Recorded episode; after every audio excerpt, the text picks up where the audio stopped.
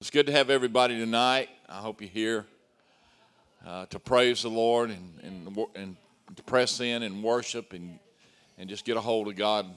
You know, we're here, we, we do this about once a year where we have a Sons of Thunder type conference, and it, we kind of lean it toward leaders. Uh, and that's, that's why we have people like uh, Dr. Nelson in. Uh, but that don't mean you can't get in and get some of it because he brings it. It makes you think. Anybody remember? Was it Shufu? Shufu. Y'all remember that? Last time he was here? You want to explain? Shufu is a shoot a food. It's a partnership. It's a partnership with God, and uh, I mean, those are things that you that you want somebody that knows what it says in the original to bring it to you. And, and, they can deposit something in you, and that's what he's here for to make deposits in leaders. And, and people come in like him, oh, and they can teach old dogs new tricks. Some of us can't receive from anybody that's like us. But, buddy, when somebody like that comes in, you can't help but receive it and we'll know each other after the flesh if we don't watch out, but you just can't do it when he starts bringing it out of the original scroll and laying it on you. And, and it, your heart goes, oh, glory to God. You know, just it's like somebody taking, you know, water or melted snow from Mount Hermon and just putting it in an old dry heart, you know, something that's just fresh, it's fresh for us. And so that's why we lean it toward leaders and uh, I want the leaders to be refreshed. Uh, sometimes we lean in and, and we, we want everybody to be refreshed, but sometimes we don't focus on leaders. And I like, I like it for it to be a, a continuing education thing every year. Uh, doctors have it, lawyers have it. Why don't preachers see the need to have continuing education? You know, it creates redundancy in us. and we start comparing ourselves among ourselves. So I think it's important uh, for us, for we pastors and associate pastors and all the fivefold ministry, to have some fresh oil thrown on us, uh, and I, that's what He's here for. So I hope that's what you're here because, because I, I got mine last night. I, I, I got two hours after church. I got two hours during lunch today, and had just a good time, and I've learned a lot this trip. So I'm going to ask uh, Billy Bob Birmingham, Pastor Billy Bob Birmingham, if he will pray for me.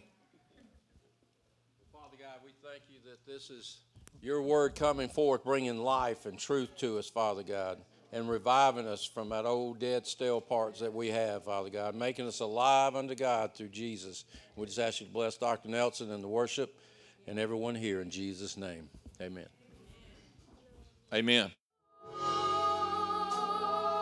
哦。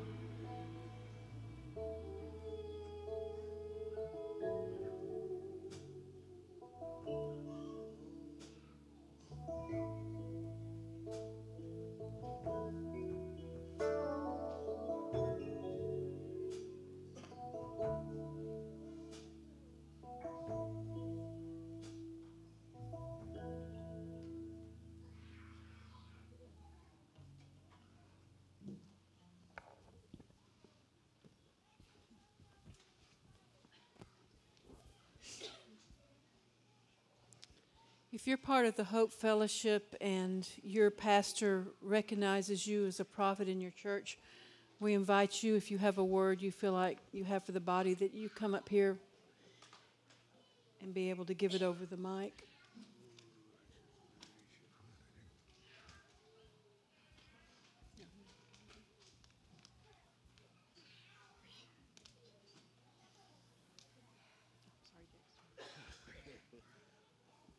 I actually have three words, and I'm gonna say them slow so I can get them all out. Cause it's hard when you have three words to get them all out. Sometimes you get them twisted up. The first word that I have, I know some of y'all been a little dry in this place right now. If you'll be honest, the Father said, the only thing you have to do is reach out and touch the flame, and I will fill you and overflow you. The um, second word is for the church. And you're going to have to, don't judge this word because I want to judge when God gave it to me, but I had to listen to the whole word because the sign, sound kind of like I'm going against the word, but I'm not. If you listen to the whole thing, you'll, you'll realize what God's saying. This is for this church. The Father say, no more visitation. I want to come in I want to inhabit this place. That's why I'm coming in. I will dwell inside this place. So when people come in, they will feel my presence all over this place. You won't have to usher me in no more because I will already be here. And um, Amelia, where you at? And Rachel. Do y'all want the word public or private? I can't hear you. All right, Rachel. Hey, both of y'all have to agree on this word, Amelia. Do y'all want a public or private? Do you want this word public or private? All right. I don't know what daughter that you have, what one of your daughters it is, but you know there's been something going on with her. She's been asking you questions about the spirit realm, been asking you about God, been asking you questions about spiritual stuff. The Father say, don't worry about her, because I'm raising her up to be a mighty prayer warrior. This is what this world need at this time.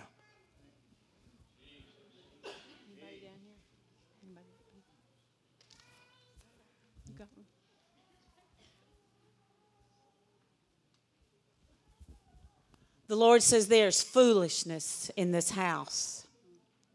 And I say to you, put away the foolish things. Now is the time to take me more seriously than you ever have. Every step that you take, it needs to be uh, ordered by me.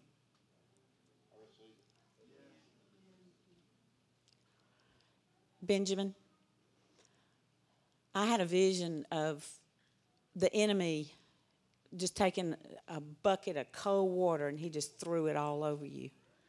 And you were just shocked. And the Lord says that the enemy has, has poured this water on you and he's trying to stop what God wants to do in your life. And you just keep pressing on and pressing on and do what you know is right to do. And guard your heart. Don't let offense come in. Okay? You know that. But put your guard up. Okay, anybody got a word? Raise your hand. There's someone here, and I see you driving down an asphalt road. This road is newly paved. And you're going down this road, and you're so happy and so excited, and all of a sudden the road just stops. It doesn't go to the left, it doesn't go to the right, and there's no sign of any road being cut through. And the Lord says, I've caused your road to stop right there. And He says, I'm getting your attention. I'm getting your attention. And the Lord says, Don't do what is right in your own eyes. Don't try to cut through your own road. But stop right there and wait for me. Be still and know that I am God. Don't move. Because you have a plan and your plan is not going to work. You stop right where you are and you wait on me.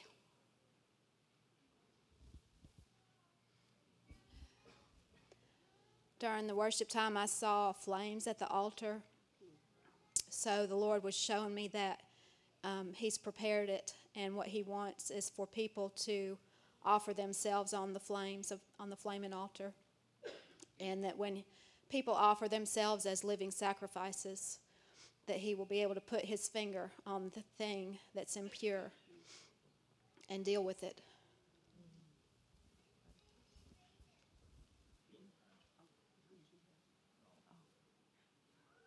Sorry, Chris. I hear the Lord saying tonight that you want to see a move, you want to see me manifest my presence, then I need to be your best friend, not just your friend. And the Lord would say tonight that, that He wants to move in our midst. He wants to do mighty things through us. But He's waiting on us to engage and to be his friend. Not just his friend, but his best friend. He's waiting on us, y'all. It's not for lack of his power, it's not for lack of him being willing to do what he does. But we need to come to the point where he's our best friend. And there's some here tonight that wonder why you, you're, you're having a hard time with relationships here on this earth. The Lord would say tonight that when He's your best friend, you won't have a problem with relationships. I had a dream um, one night last week, and now I know I'm supposed to share it with the uh, with the church.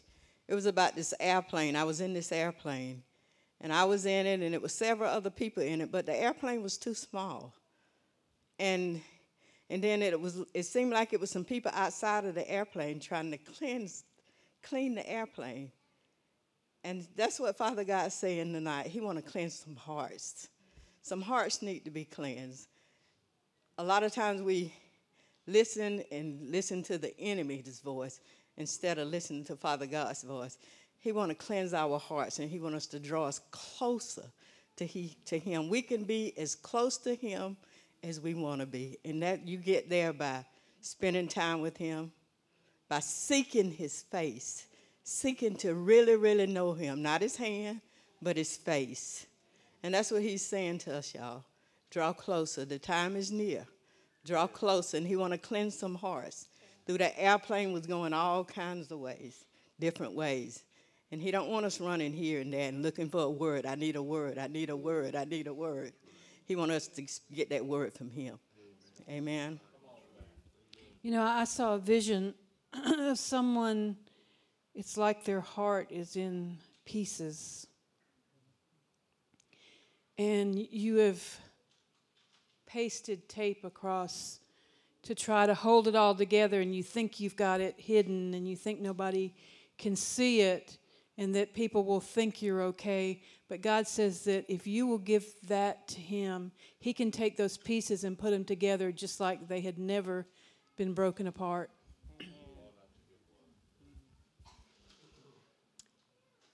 The Lord is saying that we've turned a corner. We've turned a corner. And this is a season where you can't just go do what you want to do. You got to have a word from the Lord about your vacation when to take it, where to go, how to go. But that's my vacation. No, you are not your own. You are not your own. You are bought with the blood.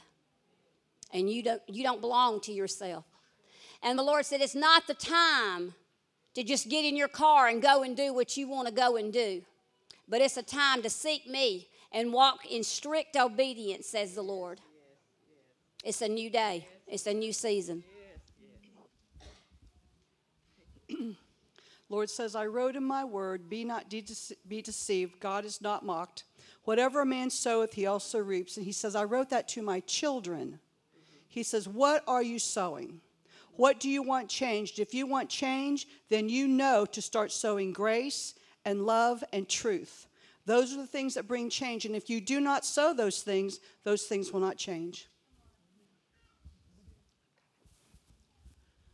Foolishness is saying, I can do what I want to do, when I want to do it, how I want to do it. And the Lord says, I am putting my finger on foolishness today.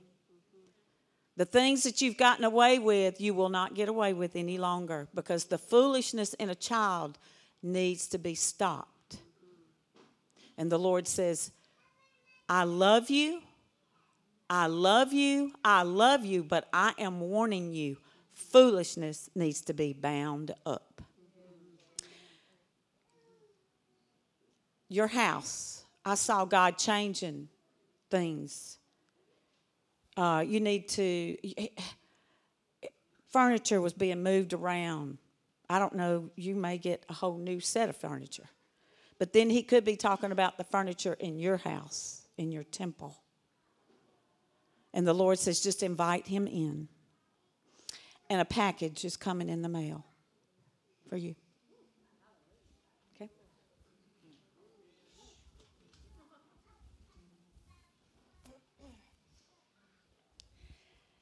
Um, I I feel like the Lord is saying that He is there is a communication, there is a sound, there's things that He is wanting to share, and it's like He said it's like a radio, like when you're out of frequency, and and the Lord is speaking and speaking and speaking, and the Lord says some of you you take what He says and you're interpreting it through your own soul, you're interpreting it through self will, you're interpreting it through deception.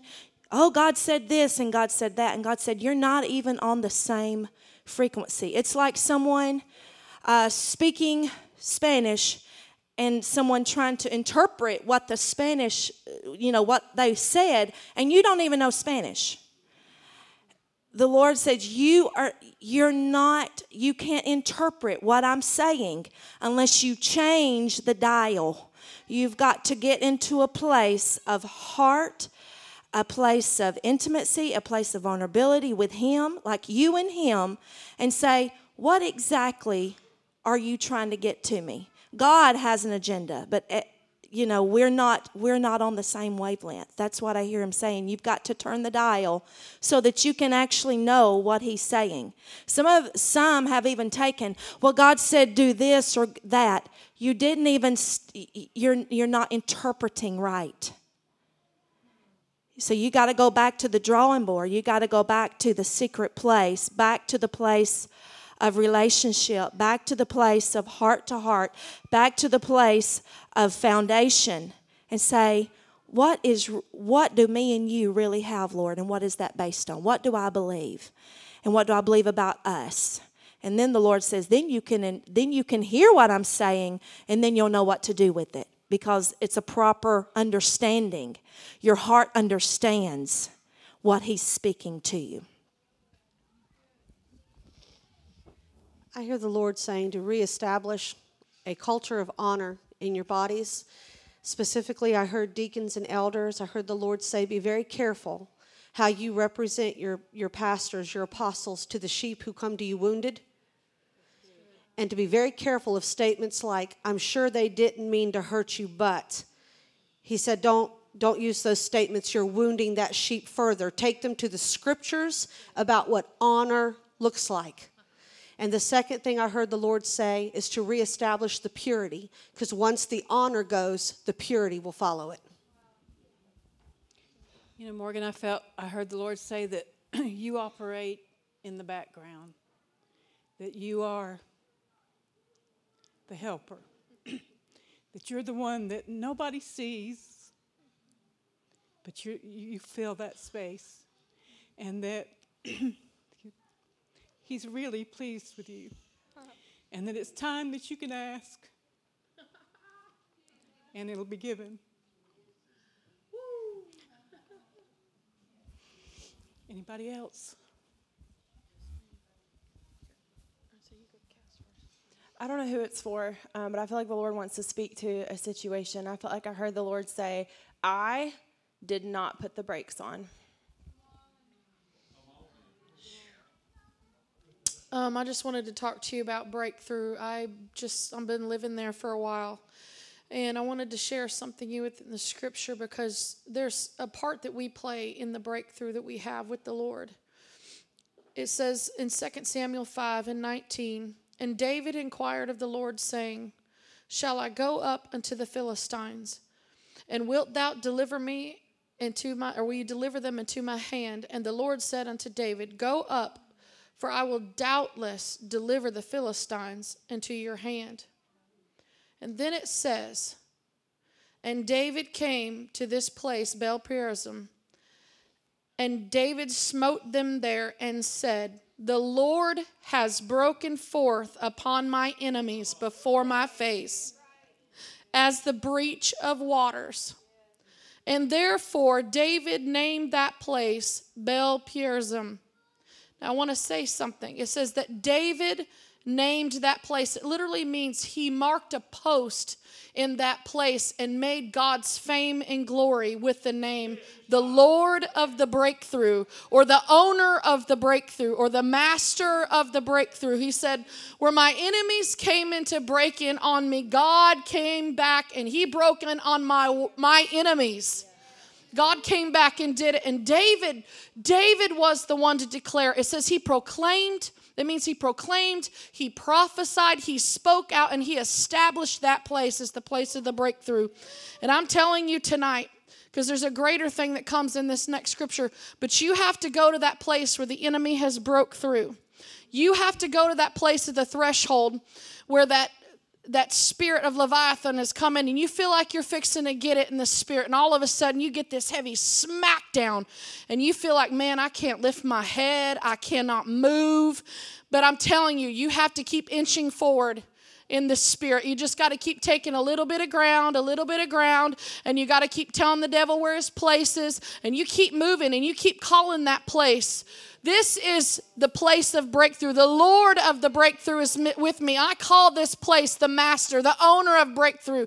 And you don't let the enemy steal anything from you. It says, and there, now listen, here's what the enemy will do. It says, and there they left their images and their idols, and David and his men burned them.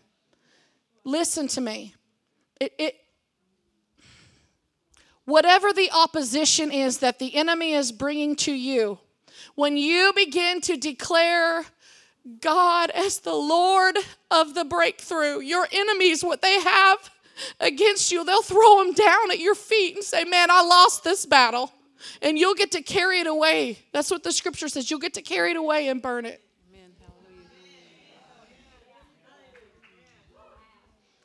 I just heard God say one uh, sentence statement yesterday, and it's from Song of Solomon too that the winter is past and the time of singing has come, the springtime has come.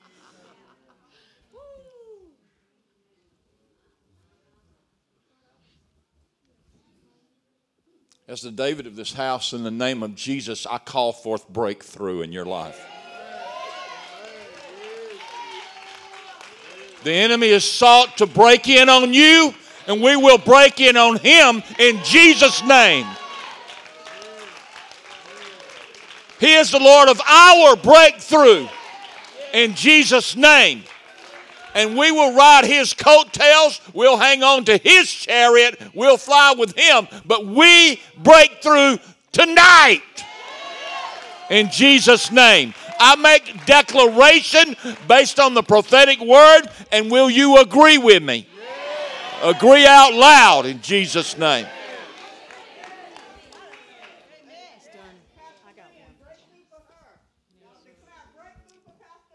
Yes, yes, Lord. Yes, Lord. Hallelujah. I don't know your name with the flower church. Uh, the Lord says you, that you have been through a wilderness and you're coming out. And the Lord says, Remember, in the wilderness was murmuring and complaining. When you come out, you have the joy of the Lord, it is your strength. Amen? Amen.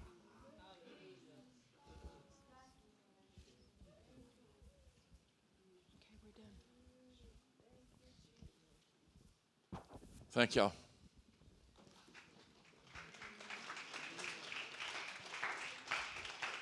These are prophetic voices from several of our churches for you visitors that we think lots of. We don't know them after the flesh. Glory to God.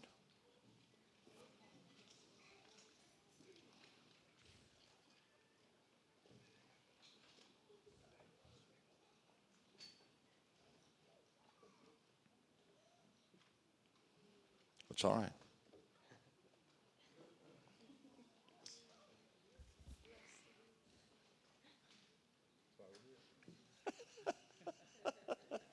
Glory to God.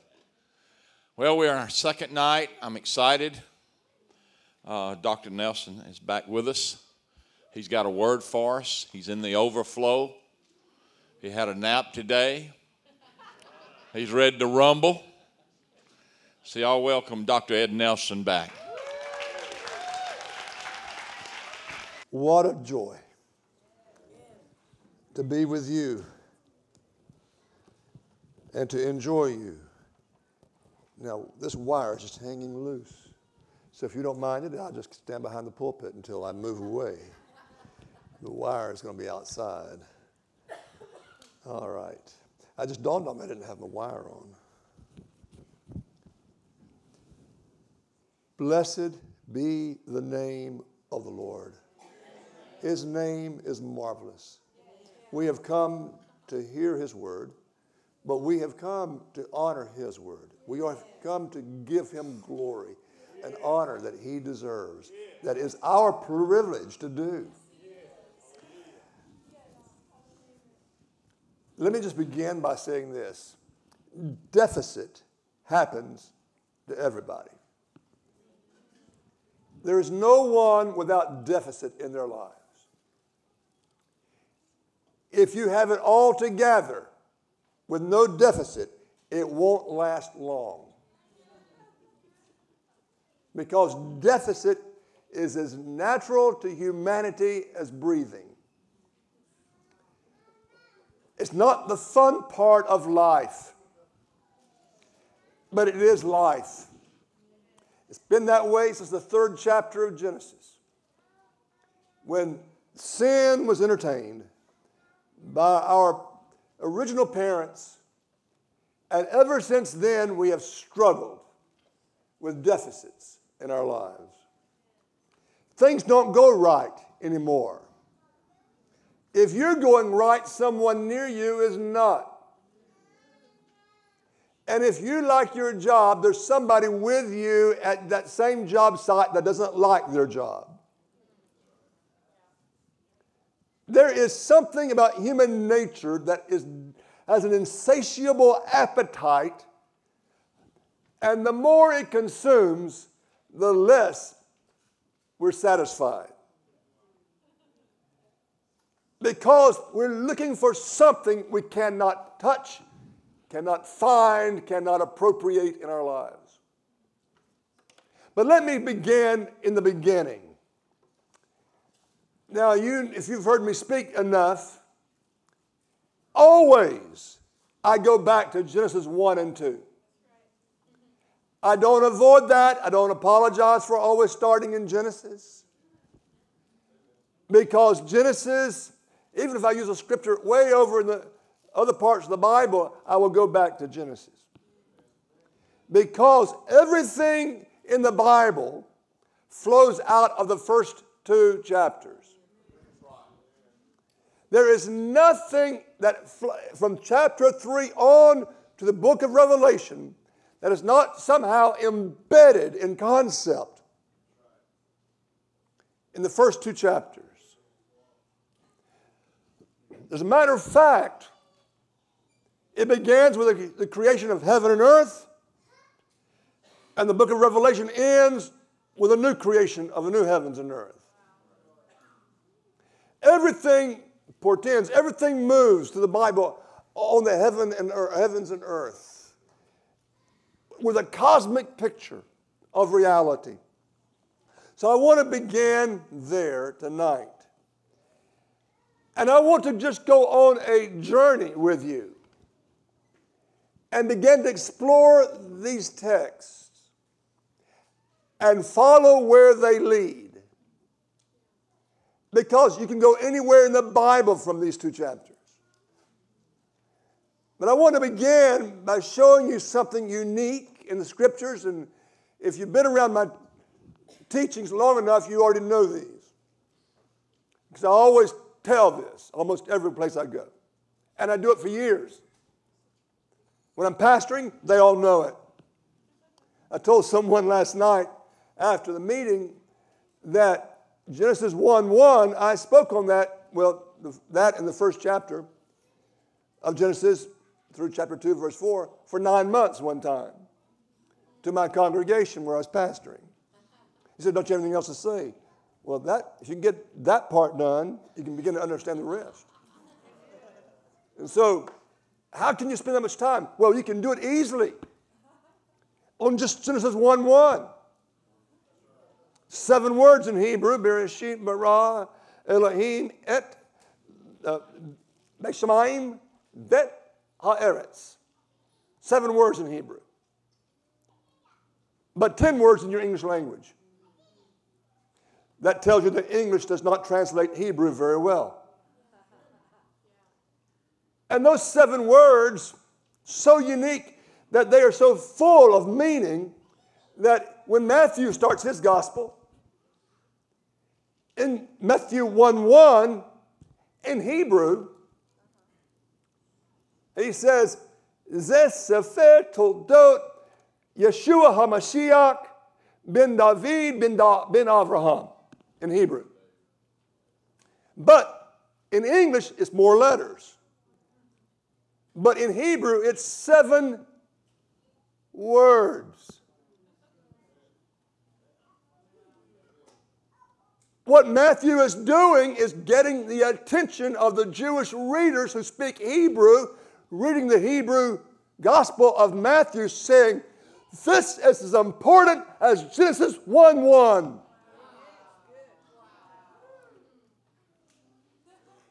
And it says, This is the, let me get it in English. This is the scroll, this is the book of the genealogy of Yeshua, of Jesus, the Messiah, son of David, son of Abraham. But seven words in Hebrew. Don't you think it's important to understand that when God is speaking and He uses these hints and allusions, He's taking you back to a greater truth and reality about the Messiah who was there at the beginning.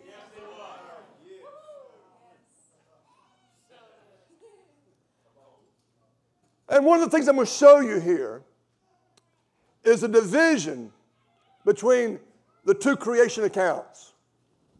To show you something that if you read Hebrew, it would be obvious to you. But because we don't, it's not so obvious. But it should be, even in the English. I will show you. First verse heavens and earth are mentioned. Okay? Let me, do you know that chapters and verses are not, were, were done by Gentiles? And don't reflect the proper context? Do you know that already? Okay, so don't let the, so throw out your chapters. And, and, and, and, you can even throw out your verses, but you won't know where to go. Because they just give us a roadmap to where to plug in. But chapter, but the story of the first creation account does not end with chapter 1. It ends with chapter 2, verse 4, in the middle of chapter 2, verse 4. The first creation account ends. How do I know? First verse, just 1 1 says, Heavens and earth. This is the record, this is the account. In the beginning, God created the heavens and the earth. You'll see it again. After six days of creation, God says, He looked at the heavens and the earth and said, Very good. That's not the end. But then, chapter 2, verse 4, it says, This is the account. This actually is the genealogy. Same letters as in Matthew's gospel. This is the account of the heavens and the earth. There it is again heavens and earth.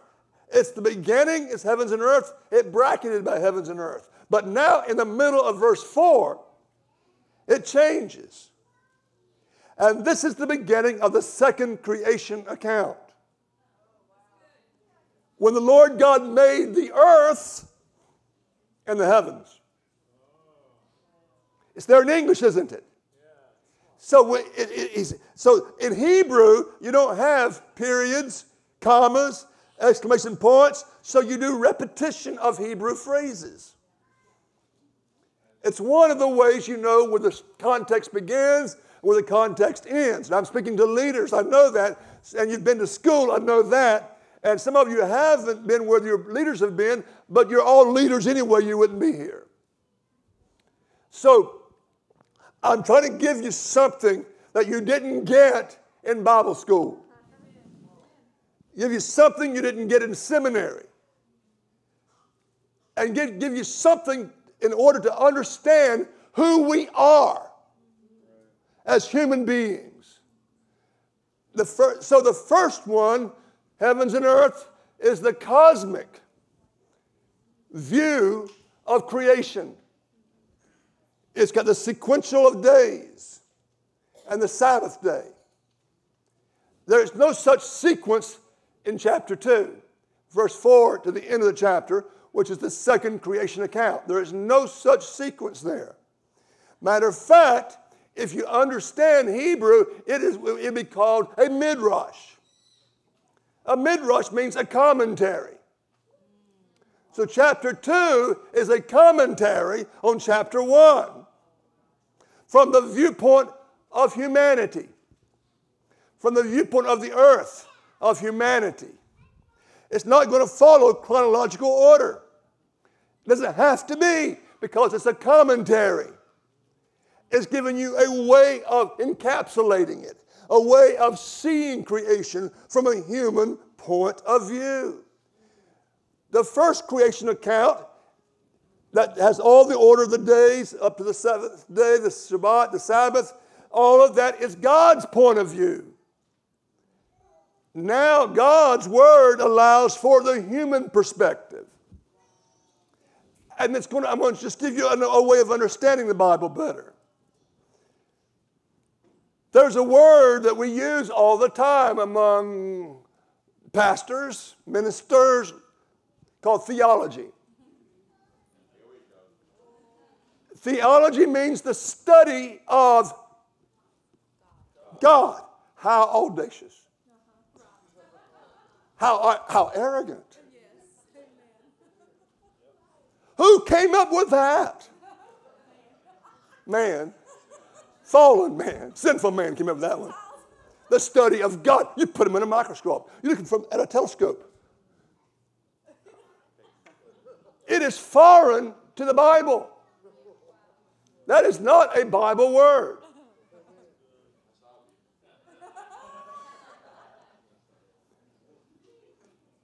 You see, it's not how we view God, it's how God views us. And so, chapter 2, verse 4, the second creation account, is really the first one, but highlighting three or four things in it to, to give you a perspective of from a human point of view.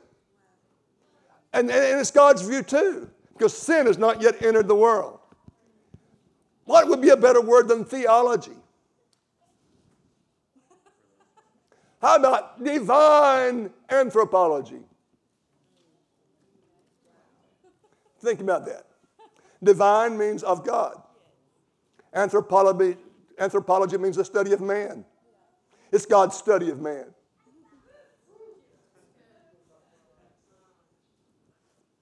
Out goes theology, in comes anthropology. God's study of man. And every story in the Bible, everyone is about man's relationship to God and others. And God is going to see how we act. Matter of fact, there's a word in the Bible in Hebrew, Hanini. It's got an exclamation point behind it if we could put one there, but Hebrew didn't. So do it twice sometimes. Hanini, Hanini. And you can say, Behold, here am I. It's only a few times in the Bible. The first one to use it is Abraham. When he's taking his son up to the mountain, and God speaks to, to him to take his son up the mountain, Mount Moriah, to offer him. And, and, and God speaks and says, Abraham, he says, Hanini, behold, here am I. You found me.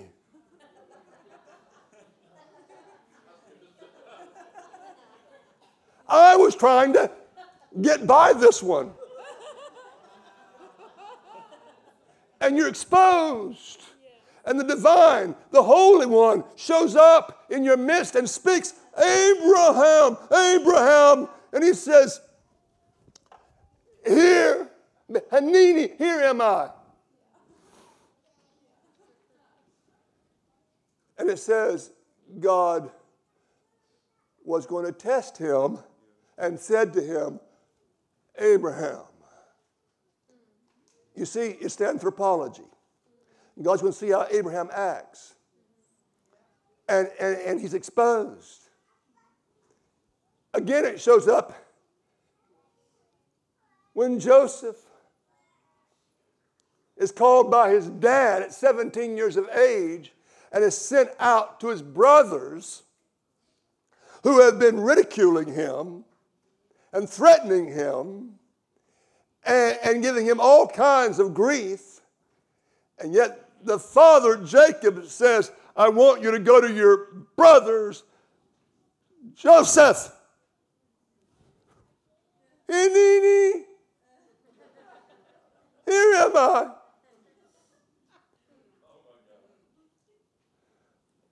Another time it occurs is when Jacob is in uh, his, he is in Canaan.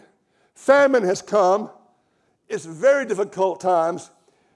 Pharaoh's uh, right hand, whose name is Joseph, the son of Jacob, which he does not know who he is. He looks like he's an Egyptian now, with all the regalia of the king on him. And he's summoned to go and he, he goes to Beersheba and he has to have an encounter. I don't want to go there.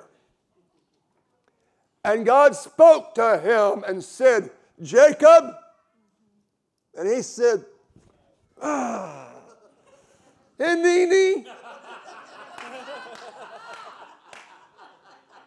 Here I am. Well, you go to Egypt. Next time you see it in the Bible is in chapter 3 of Exodus. Guess what the story is about? Moses and all the people of Israel being persecuted. They're in slavery. He's been on the run as a fugitive for 40 years. He is long gone from the palace. And on the backside of the desert, far off, at the foot of Mount Horeb or Mount Sinai, there's a burning bush. It arrests his attention. He stops to look because God's got a plan for him. And he speaks to him, Moshe, Moshe, twice. Moses, Moses. Hinini.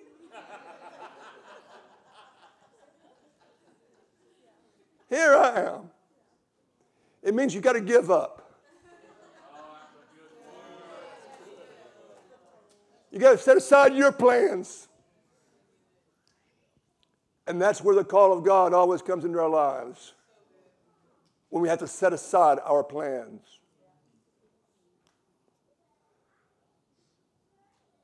And you see, when Adam was relating to God without sin, there is no Hanini in the text. Behold, here I am. None of that.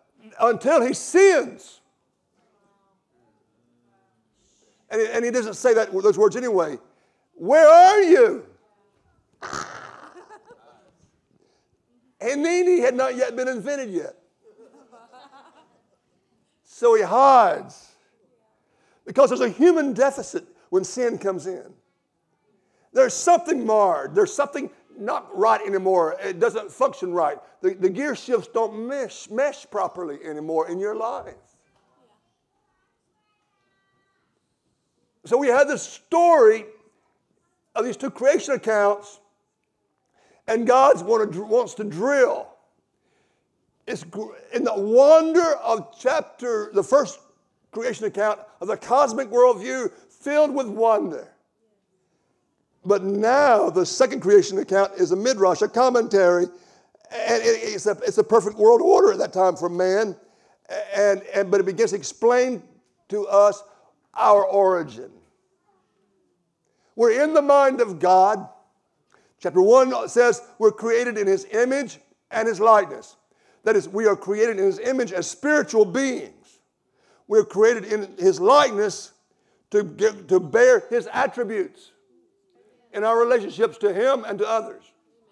So there's likeness, there's image. Image is, is the spiritual person.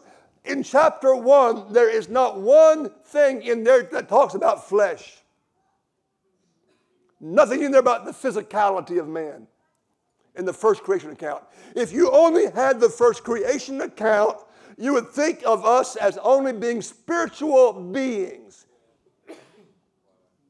But chapter 2, the Midrash, beginning with verse 4, the second creation account, gives us the orientation. Out of the earth came vegetation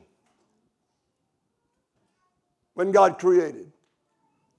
Notice that there is no light coming forth in chapter 2.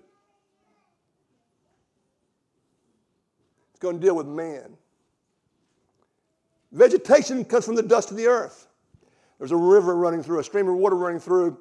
And then in chapter 2, verse 6 and 7, God takes mud out of that river form, makes a, a mold of humanity, and he breathed into the nostrils of that inanimate mold of clay, and he began to breathe because he gave to it his breath.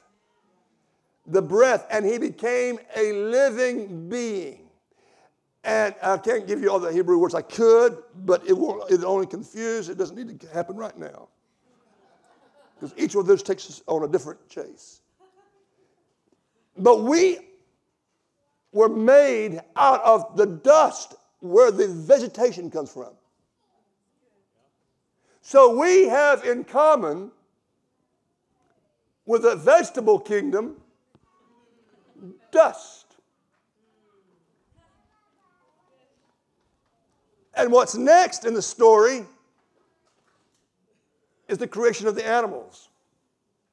Now, you know the sixth day animals came first. They're already on the fifth day fishes. But now it's not important. This is the midrash, this is a commentary. Animals were made out of what? Dust. And so the second story, though it's about the spiritual world, I mean, the first story, the spirituality of God and the spirituality of us in His image and likeness, in His spirituality and in His attributes. The second story tells us of, of our origin. God took dust and made us. Physicality. We're the saying dust to dust and ashes to ashes.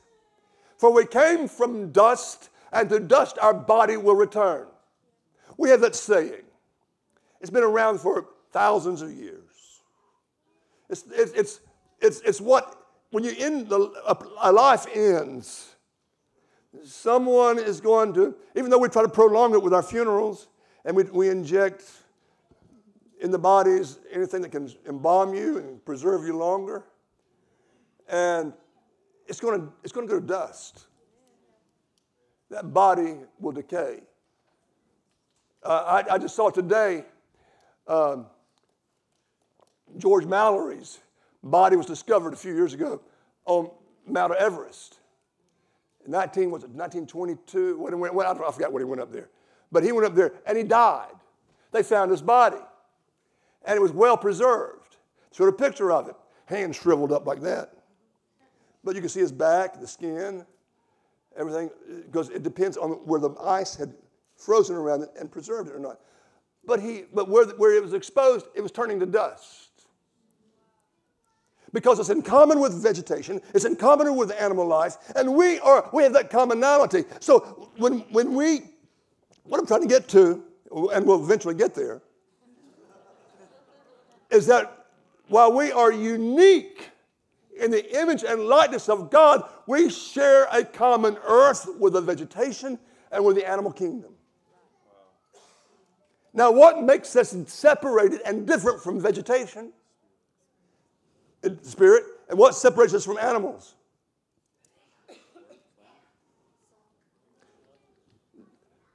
The breath of God. God did not breathe into the dog and the cat his breath. He caused them to breathe the air that's natural. But he did not give them his breath. Only to us. And when the breath of God comes in into us, something happens unique that does not happen to the others. Anybody, any other animal that tries to do this can imitate it. So at least some can sound like they're imitating it, but with no, without the meaning. And if they had a little shadow of meaning to it, they don't have the grasp. And what I'm talking about is what happens when you have the breath of God in you, in your nostrils, in your lungs, and it goes in your larynx. Larynx, what happens that makes you unique? You talk, you get speech, you get language. Now, the ancients, the ancient writers, Jewish writers, took chapter 2, verse 6, 7. And they wrote it this way, and I, am trying to find it in my Bible. Uh, verse 7 The Lord God formed the man from the dust of the ground, just like he did the others, and breathed into his nostrils the breath of life. And the man became a living being. Period. We put the period there, by the way. That's not in the original, okay? But if you went to the, an ancient book called the Book of Jasher, anybody ever heard of the Book of Jasher? What, what since today? Okay. Uh, book of Jasher. Where have you heard of it? You did. You taught on the Book of Jasher. What do you tell? Tell me something about it. I did a teaching on it is written. It is written. Yes. You did a teaching on that. And, and in the book of Jasher. In the book of Jasher. Okay? And war stories. War stories and, and, and sagas. Writings. Writings. In chapter 1, verse 1 and 2, it gives these scriptures here. I'm reading from the Bible. How old is the book? What is your memory of it? When's, when's the first time it's mentioned in the Bible? Uh, it's in the Torah. You think it's the Torah? Well, it's not really in the Torah, it's actually in Joshua. It follows it, okay? Judges. It's right in that section. So, how old is it? It's old. That's all we need to know. It's very old. Not only does the book of Jasher do this, Josh, Yasher in Hebrew, not only does it do that, but also there is what is called the Midrash. I just mentioned that, the commentaries. The Jewish commentaries, the ancient, the old Jewish commentaries have the same scriptures as the Bible, but in those days, uh, when they were doing commentary, they would just continue on uh, elaborating on the text as if it was part of the original text. They're not adding to it, they're just simply trying to add a line to clarify what took place when the period would go. And so if you're studying the book of Jasher, or you're studying the, the ancient Midrash, Midrashim in plural, you're studying that, it reads this way. Uh, let's go to verse 6. Get up here. The Lord God formed the man from the dust of the ground and breathed into his mouth the breath of life, and man and the man became a living being. Same, that's out of the Bible. Endowed with speech. Is the commentary. The most ancient commentaries on this passage written by Jewish people from their oral tradition says that was what was meant. The breath of God makes us so unique that we are endowed. That is, it comes with, a, comes with the goods. We are in our creation from the dust. God does something that, he, that the vegetation doesn't get. They can't talk. He does something animals can't do. They can bark and make animal sounds and try to communicate the best they know how and do some form of, of low level communication. But not articulate it, enunciate it, express, express it, elucidate it.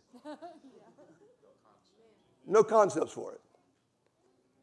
Well, when you have the breath of God inside of you, and everyone in this room does, whether you honor God or not, you have the breath.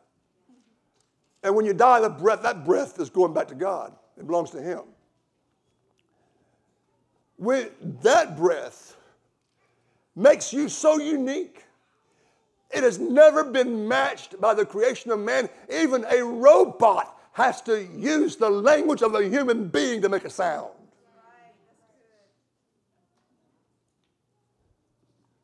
You can't manufacture, you can't duplicate it exactly the same because it takes breath to do it. So I'm saying to you, in the wonder of all the creation that we have and the awesomeness of Almighty God. When He made you, He did something awesome. He made you out of the dust, but He put within you His spirituality. And He put His, his breath in you. He animated you. He called you to life. And, and He called, you can live it the way you want to. That's, it, doesn't, it comes without batteries. And it comes, you don't need batteries to make it work. You are unique. He made you that way to speak so that when you speak, you can speak to Him and to each other the very words of God. When you read the letters of Peter, you don't go very far when you begin to read his letters. And he says, When you speak to one another, speak to each other the very words of God. What is he, why is he saying that? Because it's easy not to. It's easier not to speak the words of God. It's easier not to think about controlling your speech. He is saying, let the, and, and the book of James, chapter 3, the tongue is the most unruly member of the body, and but you can control it. If you have the Spirit of God in you to help you overcome your deficit, you can speak without speaking the, the very words of fallen man. But you can speak the very words of God. Speech is a, a difficult thing to imagine. I have a friend, got word today, he's been a missionary for nearly 50 years, his wife. They live in Texas now, they're retired. And they, they discovered a brain tumor. He started dragging his foot, eh, eh, or left foot, right foot, and discovered he had a brain tumor this week. And they announced today that that brain tumor, they thought at front was in the frontal lobe, has now it goes all the way to the back lobes, back portion of the brain. Going to do surgery on Monday. And, they, and the doctor said he may not be able to speak again, may not be able to walk again. After the surgery. Do you know what we, what's happening to him in the surgical process? He's a human, and he has the, he has the, the endowment of speech. He has the breath of God, but through an abnormality coming into his brain, affecting him, he's going to lose his ability to be godlike in his speech, but not in his thoughts. He'll still be godlike when he comes out of surgery, but he may not be able to speak again. Speech, you see, is an incredible gift, endowment.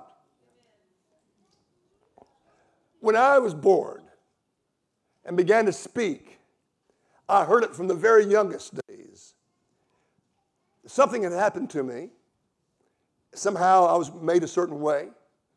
I had nothing to do with it. I was just the recipient. But when I would speak, I spoke like I had been shot out of a, a cannon. I spoke so fast, I went, Say it again. Slow it down more. But when I get excited, I go, my words go bang, bang, bang, bang, bang, bang. Just like, like popping out of them, you know, like popcorn popping. And so my mom and my dad said, You've got to learn to speak slow. We're in the South.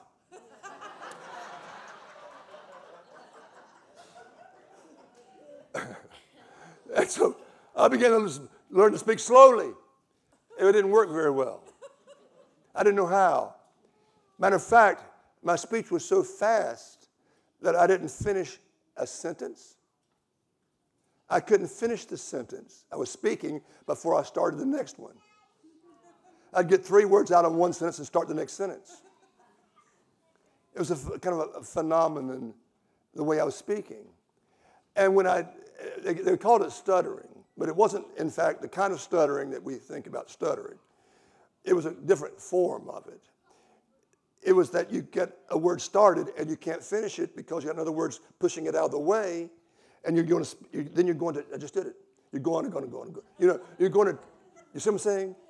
You begin to get words pressed out of one track into the next sentence or the next paragraph, and you get all this, this ellipsis, this great chasm here between that word and the next word, and you get all this to fill in, and it wasn't filled in because I've already jumped a hundred and something words ahead. so it belabored me, and so it made me not want to speak publicly, or and my, I was tolerated. My family loved me. Um, we were poor. We didn't even think about seeing how, uh, somebody could help me. Uh, we could afford it if we had found somebody that could have. And so I went to school. Went, now, grades are no problem, were never a problem because I could read so fast. I was reading at four years old, reading books. And so that was a little fast too. But words, I could absorb them. I could see them and get the concept and absorb them and could read. I read the World Book Encyclopedia all the way through when I finished the third and fourth grade. I could consume it. I read, read them every day. I read the Bible through by the third grade. I consumed it. Anything, you've seen this robot that goes reading? I was kind of like that. I can relate to that robot. It was just a, but the problem is nobody understood me. And because of that, I made good grades. I, I, I, that's why I began to pursue science and mathematics and physics. Anything where my speech was not as essential to do. I avoided social studies where you had to explain things and talk. You, you understand the reason for it. I didn't want to be embarrassed as a kid. And so I'm, seek, I'm seeking a, a, a, way of expressing myself in a way, you know, I have not told the story to a church, I don't think ever. But it has to do with the subject of speech. And everybody has deficits. And so I'm in a senior year. I'm going to be in nuclear physics. I've been studying nuclear science since, since I was in the eighth grade. I've, I, I'm into it. I'm big time into it. I read, I, I, I devour anything I can read on the nuclear world. I wanted to be a, a nuclear scientist, a physicist. That was my aspirations. In the 11th grade, I got a scholarship, at the end of the 10th grade, I got a scholarship to go to a university to study mathematics, to skip the last years of school, and go right on in. My mom and dad were not fascinated by that idea and told me, no, you're not doing it. You're only 15 years old. You are not going to the university and living away from us and be under those people. They didn't trust them. I don't blame them. I didn't like it. But I stayed in the advanced classes in math in high school and took my college math there in the high school. I didn't have to worry about speaking. I can just do the abstract things. And then something happened to me when I turned 17. I'm a year ahead of everybody else in school, and I'm, in, I'm graduating. And something happened. I went to a Pentecostal church.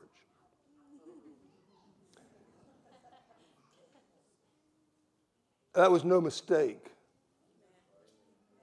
But it was, an, it was a moment of exasperation because I, would, I refused to go with my mom and dad to where they wanted to go to church that night. I'm not going. I'm 17, having my way. They said, Well, will you, if we don't go to my church, where would you go? Take me across town to that Assemblies of God church. I had no idea why I said that. but they had a rock star musician I'd heard about. And I loved rock and roll. And so I, I, I want to go there to hear him sing. I didn't tell them that. So I go there and he's this concert going. And he starts singing about the Lord and the wonders of God and the relationship with God. And I began to tremble and shake. My dad sitting next to me, and I, I took his knee and shook his knee. He said, What's wrong? I said, I, I can't sit here. I'm about three rows from the front where dad put me. I'm shaking. I'm disturbed. Get me out of here. No, he said, This is your choice. You made us come here.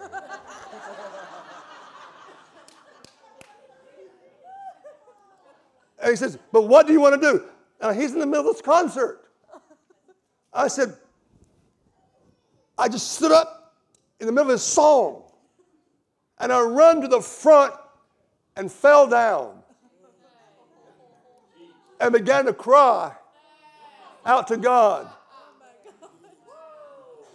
And when I did that, the music kept playing. They didn't stop it. They acted like that was just a normal thing in their services. Matter of fact, I later learned that that was the first night that the rock star was going to do his first sermon ever. And he didn't want to do it. So he's going to play on.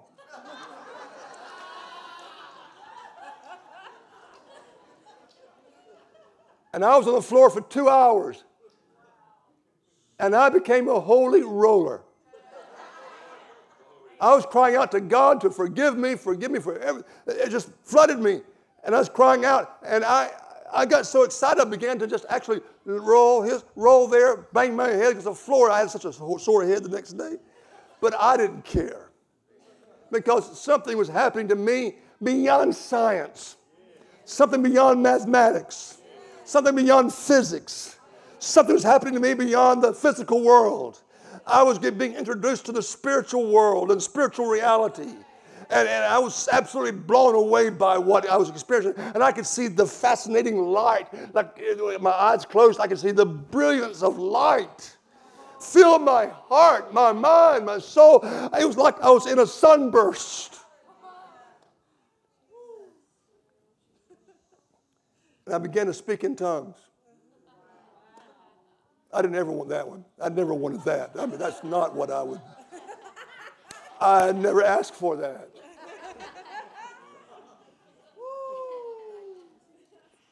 And I began to speak in tongues fluently. There was a rough, rough juvenile delinquent, we called him those days. I wouldn't hang around him because he was violent. He carried a gun. He was in my high school.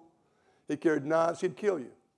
He's nearly killed several people. He shot at people, but he, but he didn't kill them. And there he is in that meeting, too. He didn't want to be there either. but he went to the rock concert. And when he saw me go down there in the front, I didn't know this until later, he did too.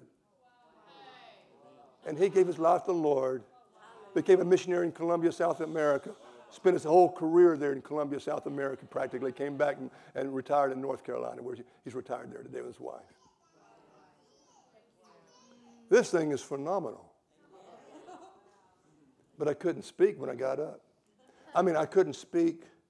I could pray in tongues fluently, but I still could not get this, the English language going right. I was still too fast, too cutting off the words, not finishing a word before I started the next one or the next sentence or the next paragraph. And two weeks later, God called me to preach. I didn't like that. I didn't really. It was nervous for me because uh, it, it, happened, and I want to go through the story because it, was, it took three manifestations of the Holy Spirit to me in three different locations for that to take place. Three prophecies from people who didn't know me on different locations before it, it dawned on me I'm called. I mean, I, I, was, I was afraid of that. Now, my question is how can I do this? I can't speak.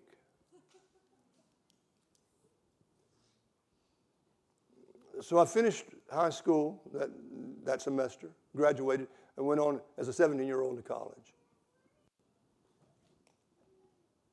And I got into, Uh-huh. I was required to take a speech class by an Episcopalian woman. And I had put on there in my application the reason I want to take speech because God's called me to preach. And so I'm in the speech class, just newly started. I delivered my first little talk, it's only about 30 seconds, and she gave me an F.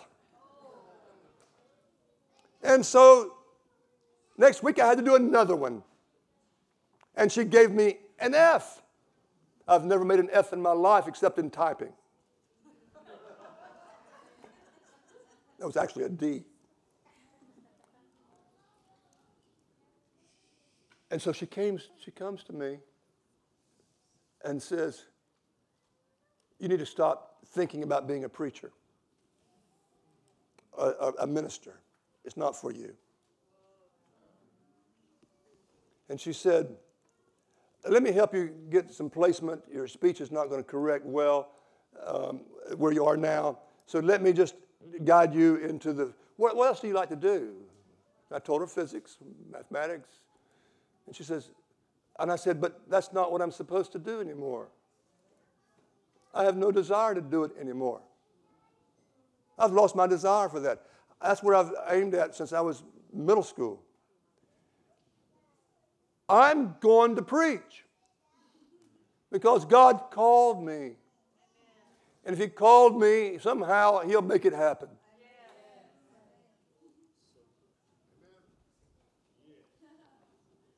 And she said, You mean that, don't you? I said, Yes, ma'am.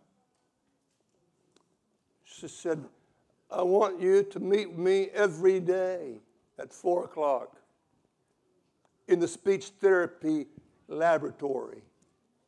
I'm going to test you, and then we're going to find out what's wrong, and we're going to fix it if it's possible so you can preach.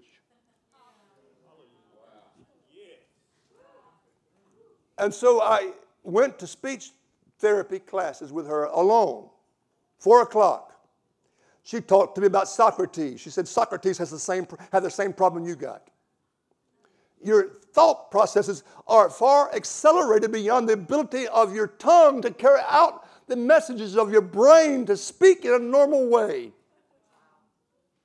And all you need is a metronome. What's a metronome?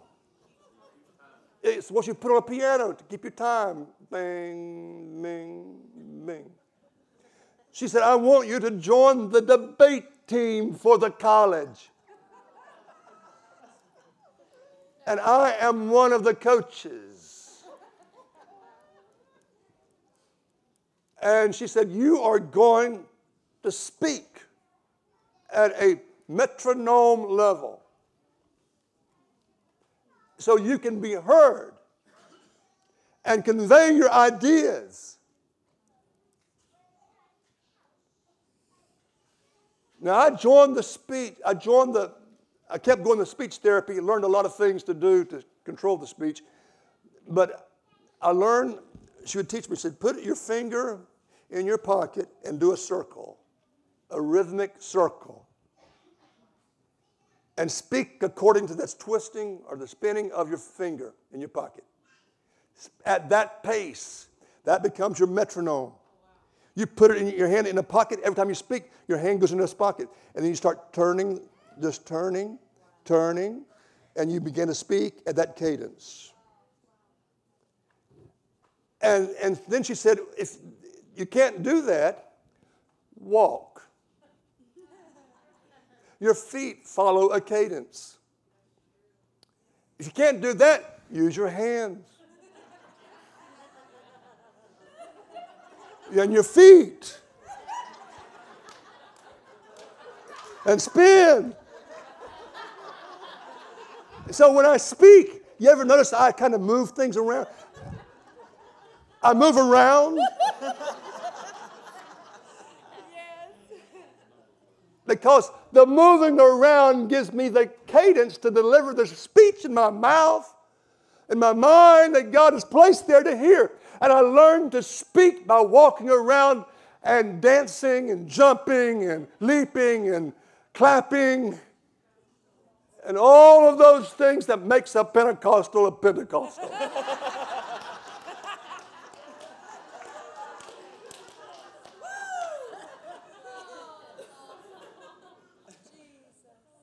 Can I revert?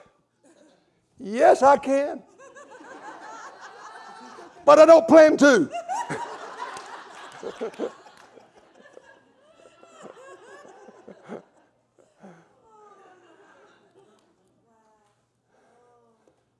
it's a gift. We're endowed with it. Some take it for granted, some are losing it Monday in surgery. Some never could get it together quite well as I was one of those. But God gave us the ability to speak His very words. He also gave us the freedom to speak our very own words. And there lies the contest. It's easier to speak the very words of man than it is the very words of God. Yeshua, Jesus said, when you come, well, when you come to Jerusalem, to the temple, do not do as the pagans do when they're praying. They use many words. Learn, uh, Yeshua says, bite your tongue. Ecclesiastes, I think it's chapter 5, uh, it says, When you go to the temple, bring few words with you. Why? Because it's easier to speak your words than God's words.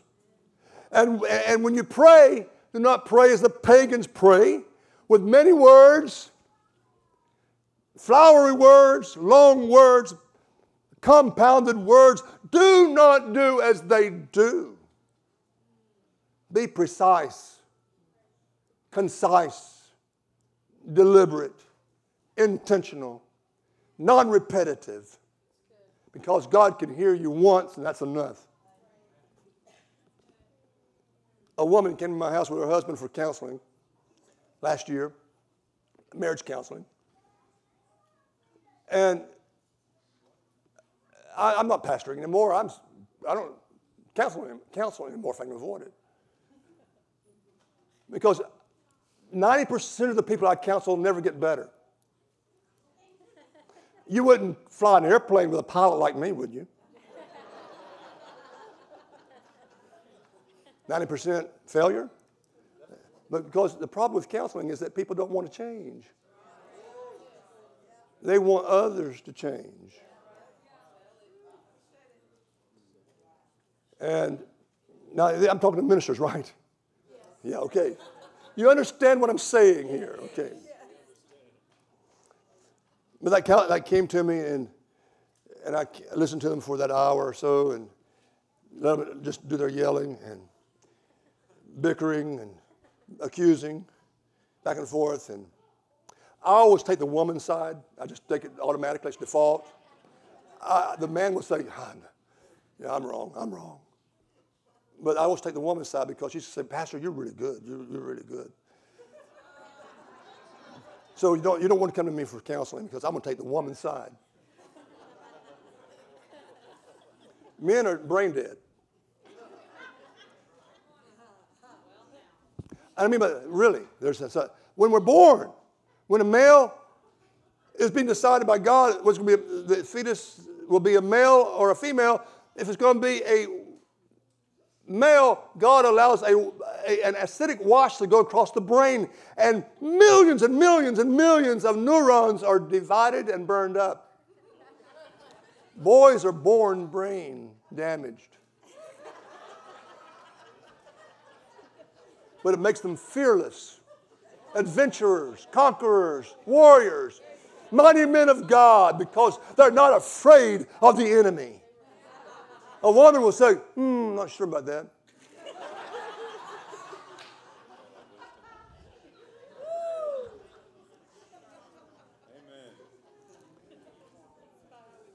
But, I, but she, I saw her at a, I was visiting a, a church. She was happening in that church with her husband. She comes over to me. I'm sitting at the back because I'm not want to be kind of noticed. And, and I'm sitting at the back, and she walks over and says, after the end of the service, says, Pastor Ed, are you still praying for me? I said, No.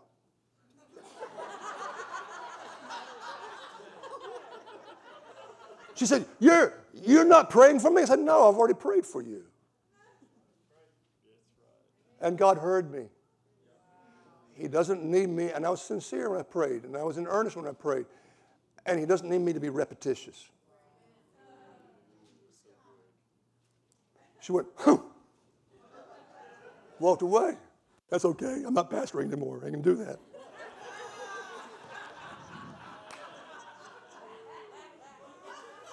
now, I'm not advising that to you who are pastoring.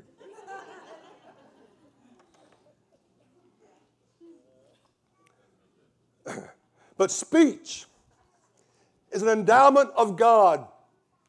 And what you do with your speech, you have the choice of what you do with it. And because of that choice, we are bent towards the wrong decisions. Trouble brews when we're not speaking the very words of God.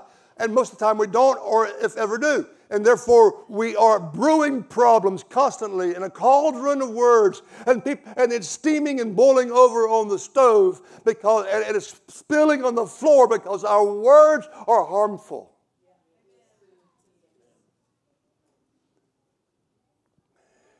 So, but yes, it's a gift of God. Freedom of choice. What are you going to do with it? Now, here's the beauty.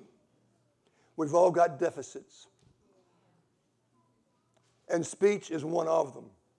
It may not be a deficit like I had and still have, but you have deficits. You have your deficits in relationships mainly. And how you relate to others, relate to God, relate to others. Matter of fact, I heard, listen to, listen to the prophetic tonight. Most of us dealing with deficits. Did you notice that? Most people are talking about deficits in our lives. I got good news for you. It's good news to me.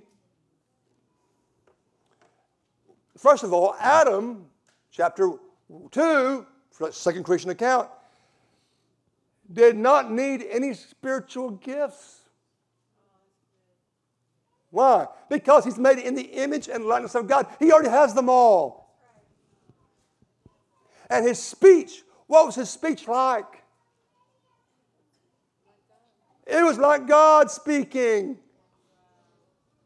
So he speaks to God and God speaks to him. It's like God speaking. Even when he speaks to the, the, the, woman, it's like God is speaking.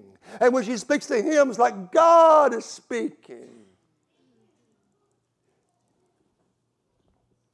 But when sin came,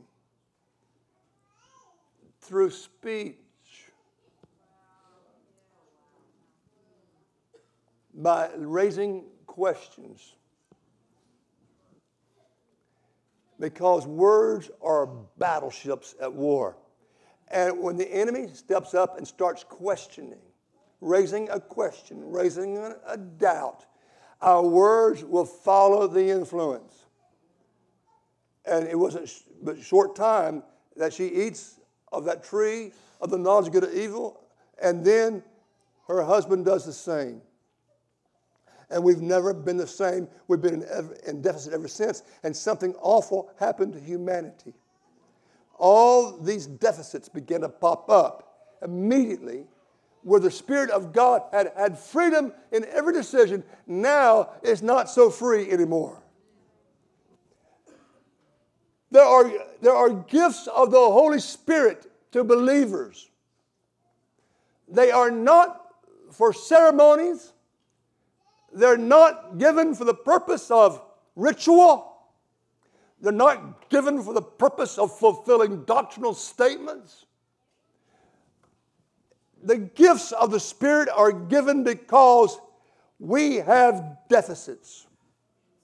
And a gift of the Holy Spirit is a gift uh, and a manifestation in order for us to overcome a deficit in our lives that God has recognized. We agree with that deficit, and God says, I'm going to let my Holy Spirit in you fill that deficit, that void, and you are going to exercise uh, these gifts I give you. But they're optional. You may work in a gift for a while, but then again, you may not. It's optional. Just like speech is optional to speak the very words of God or not. And the First Corinthians chapter 12 and 14, in that, part of the Bible, you'll see many gifts are listed there. You'll see it also listed in Romans. A, a number of gifts of the Spirit are, lift, are listed as well. And, and, listen, I have seen people filled with by God's Spirit, and I've seen them begin to manifest these gifts, these endowments of the Spirit to make up for the deficit in their lives, and they get proud about it. Have you ever seen that? Uh, really, really, you've seen it too? Of course, we've seen it. We're human beings. We start misusing the gifts for our advantage. I said, you know what we do as Gentiles? I'm not talking about Jews now, I'm talking about Gentiles do this. We get a truth and then we package it for us to, to see what it will do for us. What benefit do I get out of this gift? It was meeting a deficit, first of all, where you couldn't fix it yourself, but now that that deficit is being repaired and fixed by the gift of the Spirit, now we want to package it and make some doctrines out of it. The doctrine is this you're messed up. The doctrine is God will fix it. That's the bottom line. So when you have these gifts, listen to it. Why do you need the gift of the word of wisdom? Because you don't have it.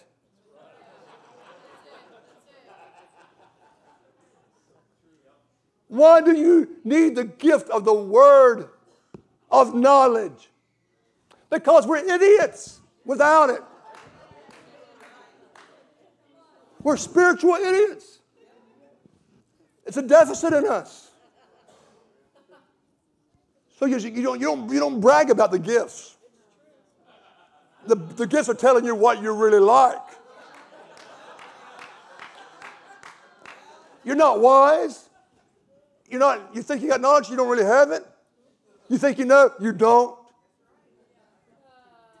So, I mean, this is, this is a commentary about what we ought to be, but do not function like this. Unless the Holy Spirit shows up and we surrender all. To another is faith. Why do you need a spiritual gift of faith? Because you don't have it. Why do you need gifts of healings? Plural. Because you're broken. Everybody in the world around us is broken. Wherever brokenness is, we, are, we should be there repairing it, fixing it with gifts of healings, operating in our lives. But it's not, wow, did you see him put his hand on that person, that person fall over and got up and they're, they're, they're healed? Look, I wanted him to pray for me. Wrong. That person didn't do it. I have preached revivals when the Holy Spirit's poured out over the whole congregation, and, and, and, people were lying in the aisles like cordwood, and you had to step over them, and they would be there for five, six hours. I've, I've been in that flow like that. Then I, in the same kind of meetings, somebody would say, "Put your hand on me, please, and pray so I can be healed." I wasn't praying. Get, and, and they get, if they get healed, somebody else says, "Would you do the same thing for me?" I can't do the same thing for you. I didn't do anything there.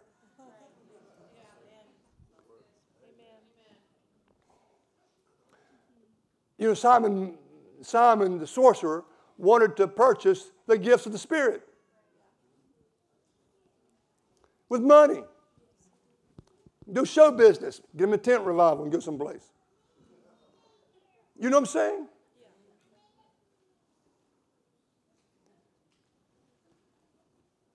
Because he saw them laying hands on people and them speaking in tongues. Listen, laying hands on people doesn't do anything for you or that person except one thing there is no transfer. I know it's taught. We, we take a doctrine and doctor it up with Gentile philosophy and say, there's a transfer. I'm going to transfer it to you. Bang, you got, it, you got it now. Well, good, thank you. got it now. It's not transferred, it's not transferable because it wasn't yours to start with. It's a gift to you because you were already in deficit. How can one beggar help another beggar? The gift of healings, you see, is the natural state of humanity before sin. You didn't need healings. You were already well. You had divine health. But my hand won't heal anybody. The Hebrew word, there's three Hebrew words for laying on of hands. I'm going to use one of them. It is sum, S U M, sum. And what I'm going to do is where you put your hand on the head, the forehead. Now, there are people that think when you put the hand on the forehead that the healing is transferred somehow by the, by the one laying of hands into that person, or they speak in tongues, or whatever uh, manifestation occurs. They think it's in them, and, and they if they don't, it doesn't. If you don't do right, I'll just put you down. But sum, Hebrew word sum, does not mean push nor press. It means to lightly touch.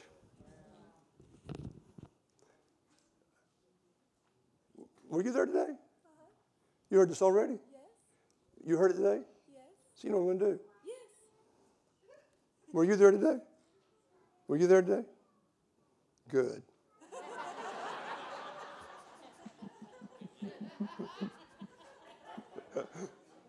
Okay. Josh, Benjamin, Reuben, Judah. I'll get to you yet, but it's Benjamin, right? Okay. I'm going to show you what laying hands does. The word soon. When you lay hands on the sick, soon. When you lay hands for people to be, you know, to impart a word, sum. Uh, prophecy, sum. Now, I'm going to show you something. This is what actually happens. When you put the hand on the forehead, Benjamin, I have just done something to you. I've arrested your ears. Your focus now has to be on what I am going to say. So the impartation is not the laying on of hands, something transferring through here. It is speech. The one thing that separates us from animals. I'm, and when you speak and prophesy, you humanize people. You take people who've been broken and hurting and you humanize them. That's what prophecy does. It strengthens, encourages, and comforts. Read 1 Corinthians 14. You humanize people. You don't make them, you don't glorify them, only God can do that, but you humanize them. You bring them out of the deficits. And if I, in this position right here, Benjamin can hear me. I'm not doing anything to him. There's nothing fascinating going on, but I've arrested the front lobe, lobe of his, of his brain where, he, where you can focus. Put your hands there. You, you, when you're studying hard, you do this. Don't you? Instinctively, you do this. Why? Because you're trying to arrest your thinking processes. That's what laying on hands does. That's why if a person can hear, I can prophesy from here to you. But if you're not got the consciousness or the awareness to listen to what I'm saying, I put my hand right here on you. And says, The Lord says to you. You see what I'm saying? Let's take the mystique and the mysticism and the stuff that's Gentile stuff out of it. And let's stay with the subject. The subject is the impartation of the Word of God by human speech, speaking the very words of God through another, because the very words of God through human speech will light up the life of the person that's hearing it if they receive it. Hmm? It's the breath of God. Exactly. The breath of God. Well, they already have the breath of God in them, but you're arresting the brain to be able to be focused on the God likeness that they have in order, in order that they may begin to hear impartation. Paul says, I desire to come and impart to you, to the Romans. I've been eagerly waiting to come and impart to you. Well, what's he going to do? He's going to speak to them. Because it's in the tongue, it's in the power of the tongue where it is speaking the very words of God that transformation occurs and the ears hear. Let him who hears hear the very words of God. It's about hearing. You see what I'm saying? So, you know, well, you can because you, you, you don't, you're not supposed to lie. You don't deceive. You don't manipulate. But we do. We have deficits. We got people running around that, you know what I'm saying? That are, that are charlatans. And they're using the breath that God gave them to do their own program.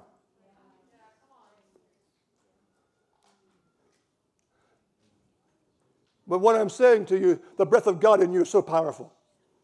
Not only does it give you life, think about that. It gives you life.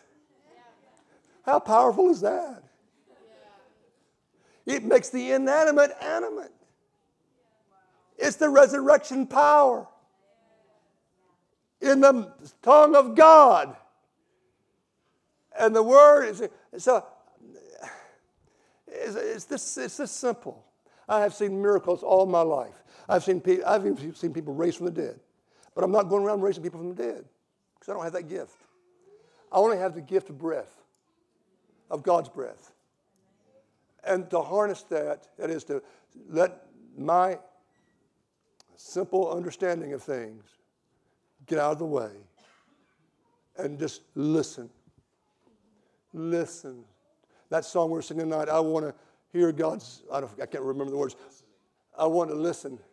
I want to hear every word you speak. I want to hear every word you speak. Quiet my heart. I'm listening. I mean, I told you when I was singing, I said, that I'm going to talk about tonight. But you see what I'm saying? So when I'm speaking to you right now, I'm doing, my, I'm, I'm doing what I can do humanly to raise your humanness, your consciousness of your humanity, and the awesomeness of it.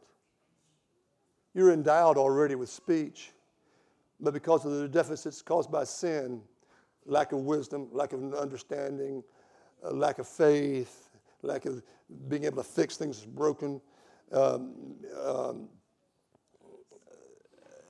discernment of spirits. Oh, we're so stupid. We are without God, and he, but He helps us. He helps us fill that deficit and gives us a gift to discern between what is true and false, authentic and genuine, and that against which is not. Gives us that discernment. And tongues. Why do we need tongues?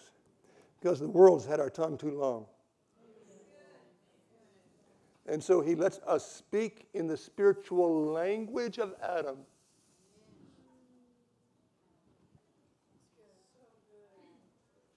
Speaking in tongues is recovering what was lost.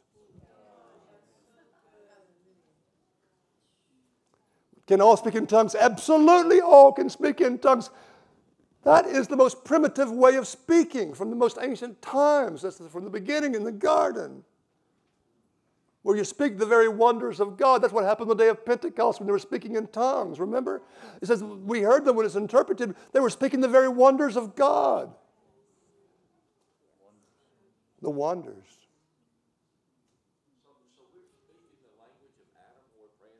We were speaking, in praying in tongues. We were speaking the language of our spirit our human spirit, which Adam did. Adam spoke out of his human spirit. The woman spoke out of our human spirit. And what this is, is the rehumanization of us. And we speak, when we speak in tongues, we, we are able to speak to God. But we can't speak to others that way because they won't understand, because they're not there. But we speak to God. That's why Paul says it clearly in 1 Corinthians 14. He says, When we speak in tongues, we speak to God because nobody else will understand it. That's why he writes that. It's the recovery, the, the, the, humanizing of speech again, where there is the spirit, the, the, the, the spirit of man, the breath of God in us is it's not God speaking, it's us energized by God's breath to speak with our breath the very words of God back to Him. The language of.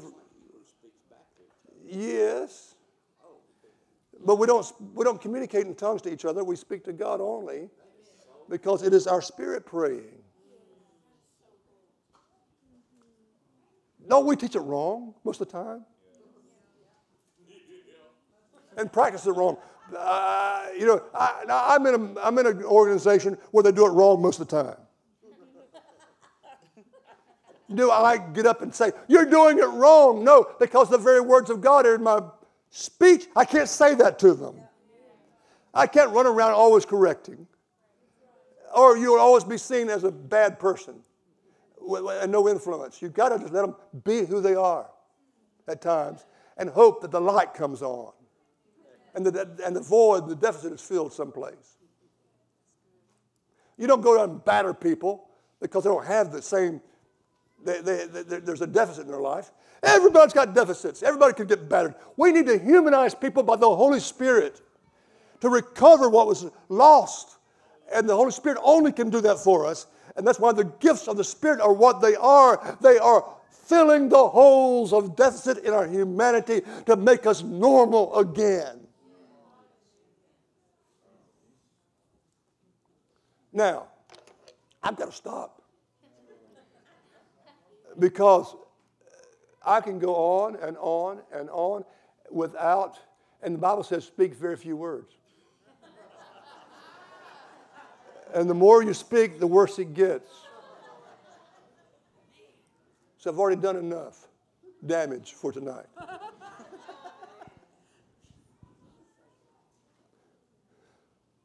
How many gifts of the Spirit are there? One for every deficit you've got.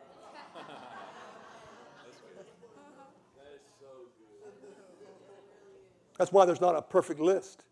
There's nine in one place, there's more in another place, and more in another place. Because humans have deficits. There is a gift of the Spirit to fill the hole in every hole, every deficit in your life. You let your life just, just humble yourself, seek His face, don't worry about it. He will do it. But you humble yourself before Him and say, Lord, I, I've got deficits, and, and I can name my deficits, and help me with my deficits. I need wisdom. And He says, if you ask for wisdom, He'll give it to you liberally.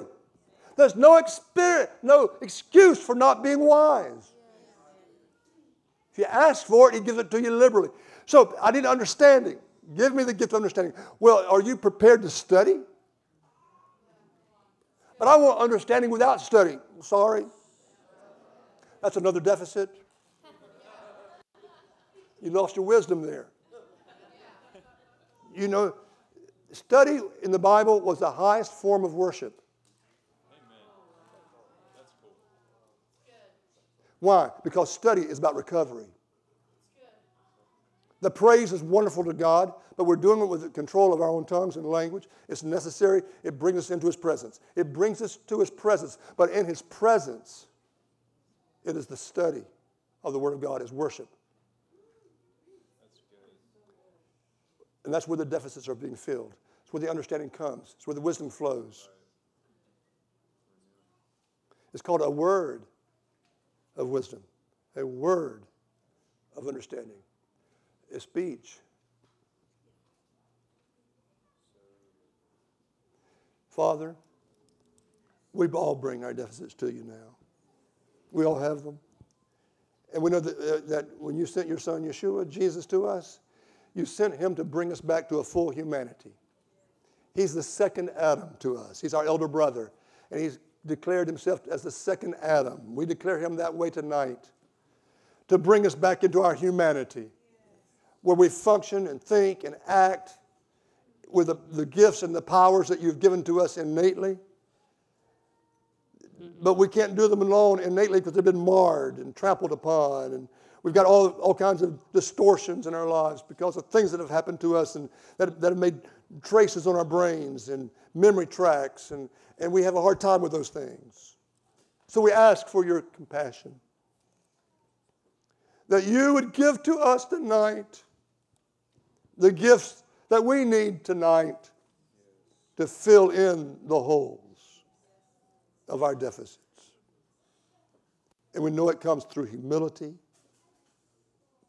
in you, before you. We know it comes in receiving what you offer and not pushing it back. In the name of your Son, your eternal Son, Yeshua, Jesus, we ask. Amen. It's been late. Kids are crying, screaming sometimes. Parents need to respond to that. They know the voice of their child. That's good and that's proper. But what I'm going to say to you, some of you want to come. Come on. And bring your deficits to the front. Because when you come anyway, you're bringing them anyway. Just go ahead and get up. Come on in. Because when you walk up there, your deficits are walking with you. But begin to recognize them and realize that He wants to rehumanize you to your full humanity, make you into a new humanity, a new person.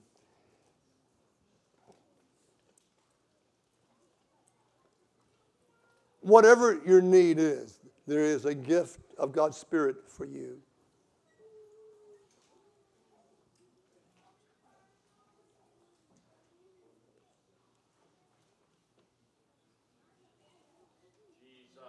Father, stretch forth your hand upon these leaders. They have so many things pulling on them every day. and they know their own faults. They know their own failures. They know their own feelings. And they struggle with that, and they got to be a good word to other people, and, and they have doubts. There's things that we don't understand. And I ask you to help these leaders here to grapple with life, their own lives, and the lives that they're to serve with wisdom, the word of wisdom, and the word of knowledge, with faith, with the working of healings, the working of powers, the discernment of spirits, the discernment of human spirits, with tongues and interpretation, with gifts of helping others, with gifts of administration, and all the many gifts of your, that your Spirit gives to us in the areas we lack the most. In the name of your Son, we ask. Though we bring few words, we bring all we are to you.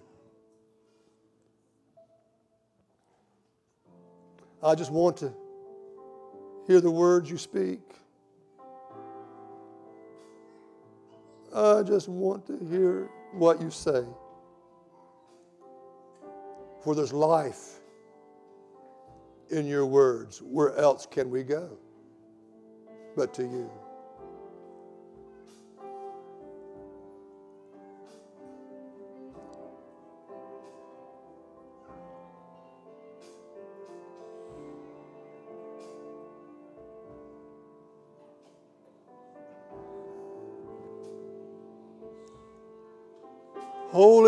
Holy, holy. Kadosh, Kadosh, Kadosh. Holy, holy, holy. Kadosh, Kadosh, Kadosh. Holy, holy, holy are you. Holy is your name. Holy are your ways. Past human understanding.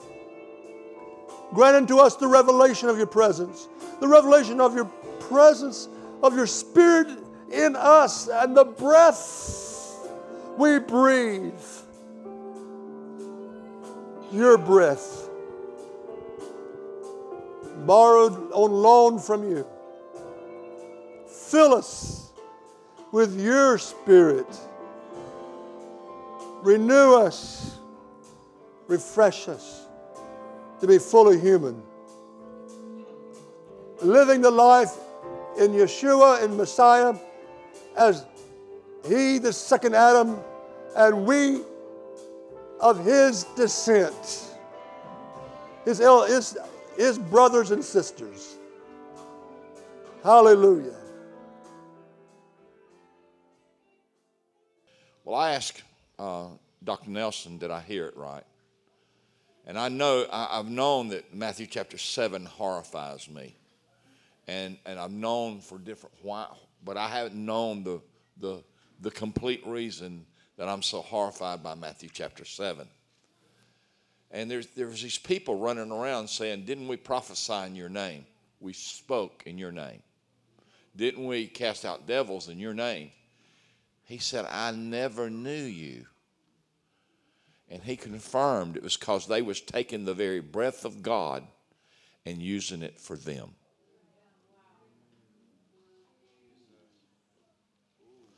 First, when he started talking, when he started talking about bracketing and the Hebrew speaking back and forth, that popped in my head. I had to ask him and I had to tell you. Because God gives me such when he's here, I start it starts popping in my little old brain. It does. It, it just it just sets me on a path that I don't normally get to go on when he starts doing the professor thing. And that's what I need to, to get these synapses and uh, you know, that's what I need and and I heard it. It's clear, and I'm even more horrified of this scripture. If we're going to finish strong, we're going to use the breath of God for God, and not us.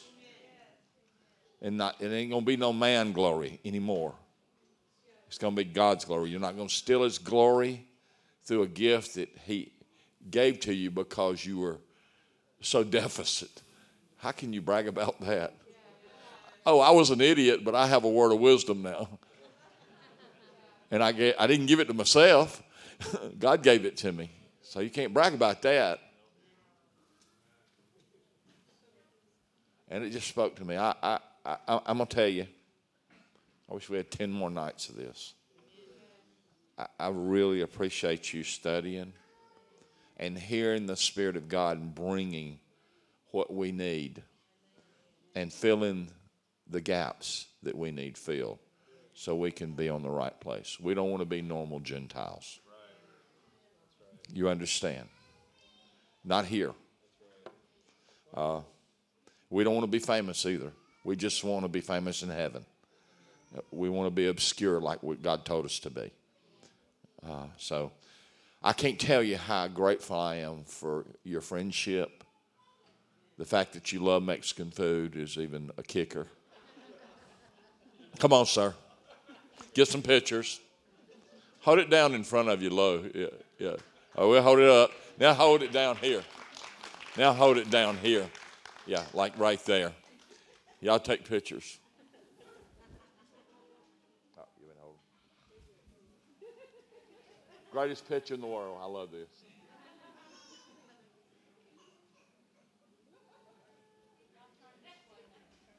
Because we are twins on Mexican food. Oh, that's true. Hold it down a little bit so you can see your face. Amen. But I'm grateful to you. How many of y'all grateful for Dr. Nelson?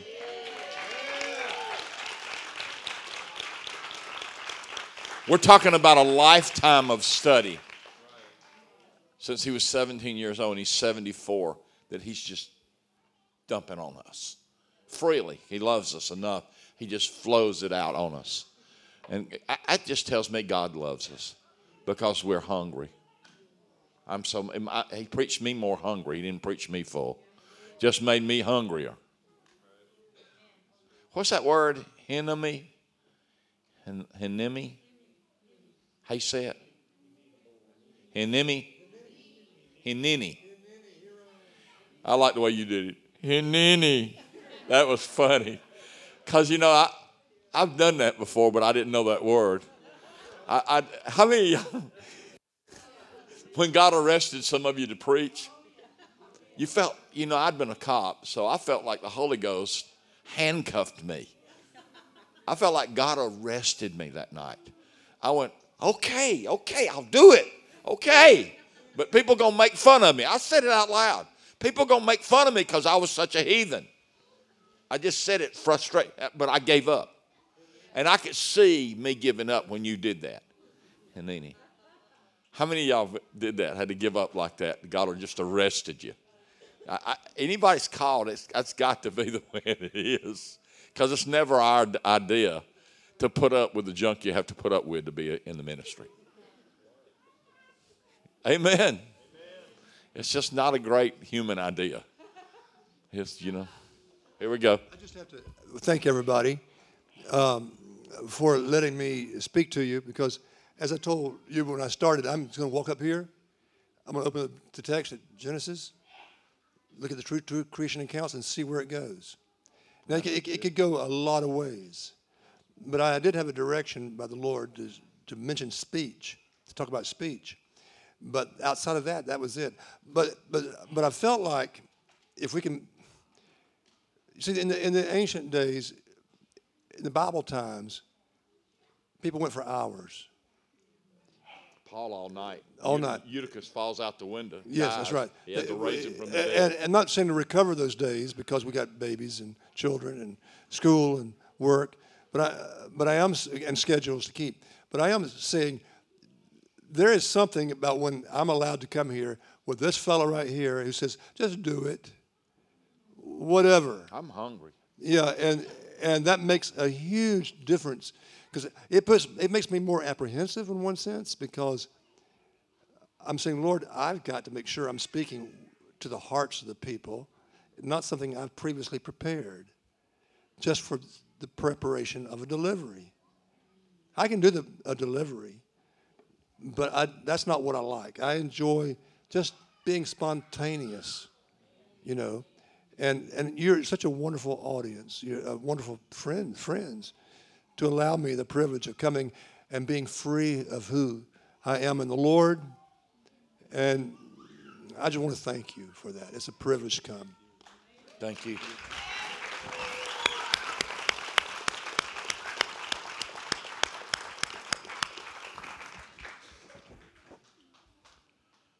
I'm still. How do you spell Hineni? Ah, okay. I put all these. Hineni. You've seen your kids look like that before. Okay, okay. Are your grandkids. Hineni. that is such a good word. Oh my God, I have felt that so many times. Know this that we've had a deposit in us tonight. Let's take that deposit and, and think about it tonight. Okay? Uh, Father God, we thank you tonight, Lord. We thank you for the impartation that we have heard, Lord. I thank you, Lord, that it will uh, begin to continue to grow in us, Lord. That we will that we will receive everything that you have for us, Lord, in this. And Lord, I just pray over uh, everyone here, Lord, as they travel. And tomorrow, Lord, I just pray for the for the Holy Ghost to move and to have liberty in this house, Lord. I thank you, Lord, for salvations and miracles and whatever you want to do, Lord. Lord, that we're here, Lord, and available, Lord, to, to be your hands and feet, God, and just to see you move, to be in your presence. And we thank you, Father, in Jesus' name. Amen.